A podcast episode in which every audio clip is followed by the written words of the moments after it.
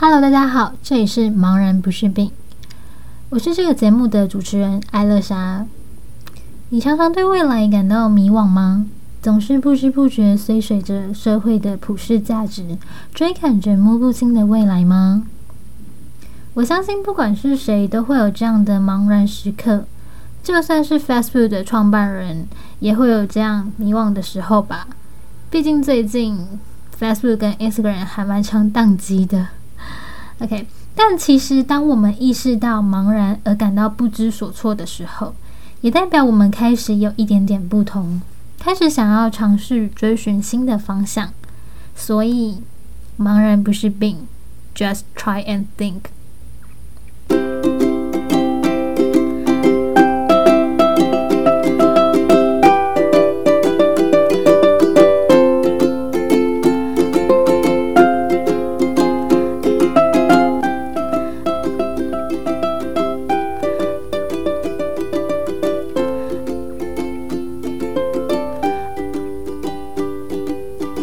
首先谢谢你愿意点进这个 podcast， 或许是你觉得这个节目的名称茫然不是病还蛮有趣的，吸引你的眼球，吸引你的目光，也有可能你就是正处于迷惘的时候。而其实我也和大多数的年轻人一样，一直都对未来感到不确定。那这种不确定其实我觉得很常，大部分的人通常都是进了大学以后才开始发现自己对未来感到迷惘了，开始不知道自己未来想要什么。很多人在国中高中的时候一直以为自己很确定自己要什么，因为他们的目标就是考上一所好的学校。那我自己也是一直以来都是国中要考高中嘛，高中要考大学，然后大人都会跟你说你要好好读书，这样以后你才可以进到一间好的大学，好像你进到一间好的大学你就可以得到一份好的工作，然后赚到蛮多的钱或是不错的薪资待遇。但其实真的是这样吗？反而是进了大学以后，我觉得好像选择变得太多。以前都有父母或是老师帮你决定啊，那后来到大学以后就没有了，什么事情都要自己做取舍，开始会不知所措。那我自己比较迷惘的原因可能是因为大学的科系吧，我觉得这个也还蛮好笑的。就是台湾的学生通常都是在考完试的时候才开始决定自己要念什么学校或科系，而且通常都是用自己的分数去考量。好，我不能否认我自己也有一点就是这样的情况。所以那时候在考完指考的时候要填志愿，就开始看有很多其实是我过去没有 follow 过的科系，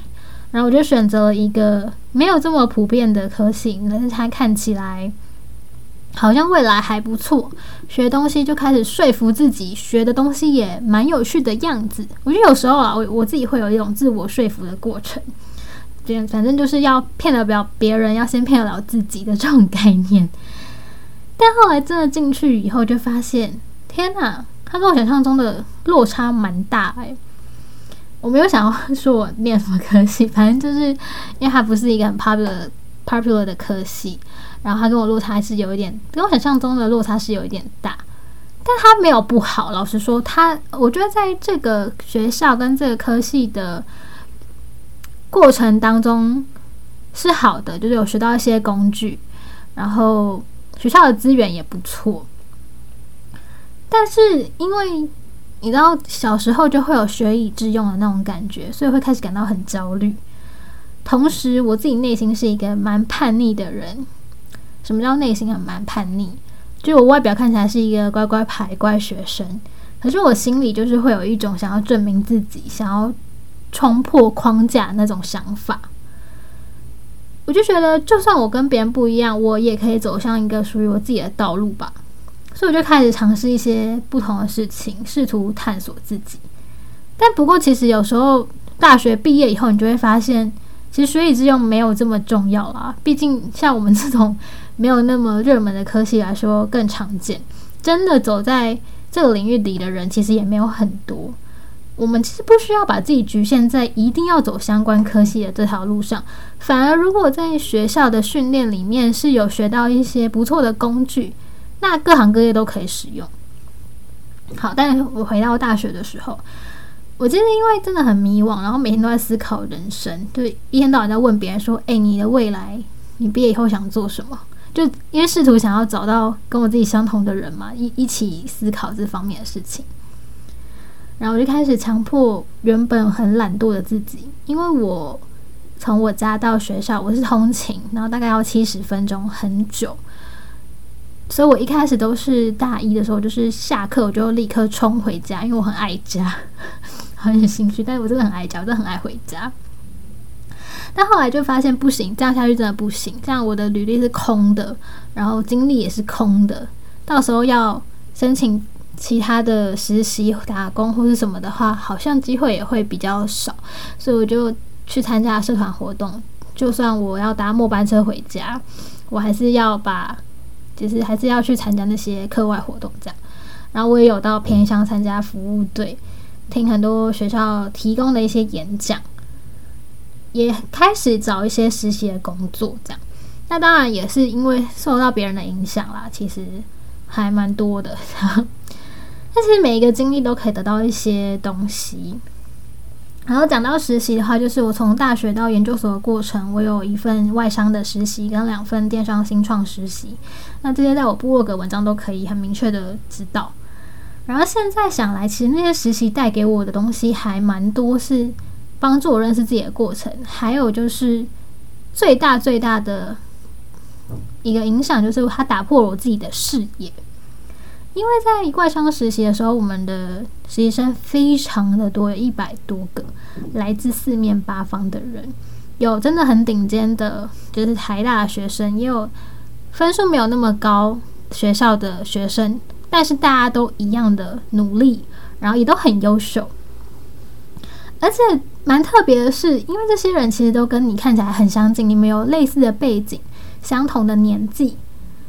可能我们都一样的平凡，但他们又那样的杰出，这时候你就会有那种感觉，就是天哪，其实每个人都很有可能性，我也可以像他一样那么成功啊，因为我们有差不多类似的起点。那这件事情其实后来影响我蛮深的是，我听到 IOH 创办人在玛丽又陪你喝一杯的 podcast 里面，他有一段很棒的内容，他讲述美国求学对他最大的影响就是相信任何事情都有可能。那他那一段内容是这样说，他说在 MIT 是一个很乐观的地方，很少人会跟你说这个东西不能做，也很少听到批评，大家都好像想要帮助你成功，没有想要得到什么，只是觉得有趣，可以一起做看看。那他也提到，在美国每个人都想要成为自己想要成为的那个人，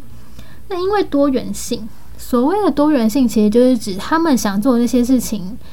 非常的不同，所以他们不会有竞争的关系，反而可以互助。可是在台湾，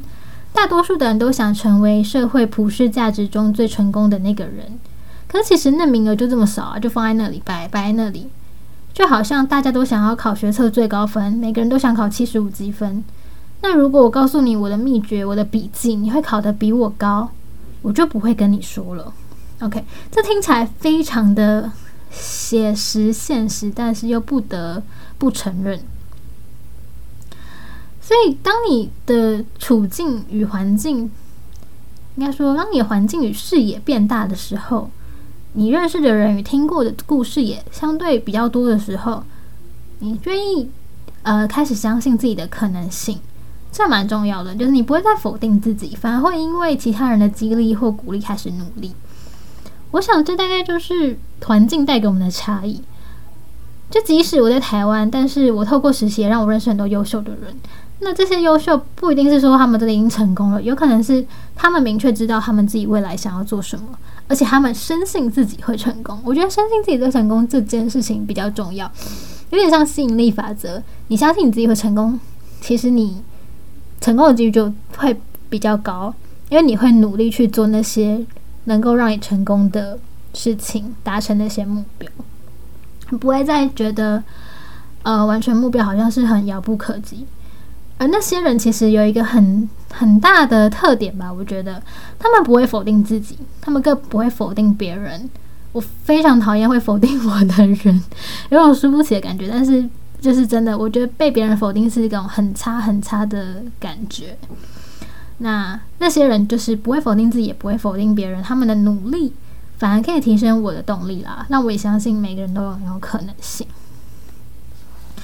所以其实在创立这个频道的初衷，也是因为我自己一路以来也很迷惘，然后听了很多别人的故事，相对来说可能也是别人对我的一些帮助吧。所以我也希望我可以找到一些不同的人来聊聊，然后希望透过这个 podcast 的内容可以陪伴大家，让那些跟我一样在迷惘道路上的人感到不孤单，可以得到一些鼓励。或是你只是单纯想要听听那个像朋友一样的谈话，像朋友一样的声音，对，就是我，也欢迎你订阅这个频道哦。OK， 之后的内容会有一些平凡的人，都平凡，对，有可能就是比你还要平凡的人，一起来谈论他们的工作内容，了解不同行业的工作，或是听听那些不断走在自己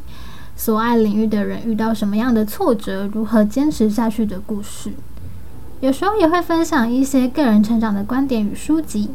如果有兴趣的话，希望你能订阅并分享这个频道。也可以私讯我的 Story Who， 我的品牌的 Instagram Story Who S-T-O-R-Y-W-H-O Story Who， 提出任何你的观点或是想听的类型哦。谢谢你今天的收听，然后让我们一起期待下礼拜的人物访谈吧。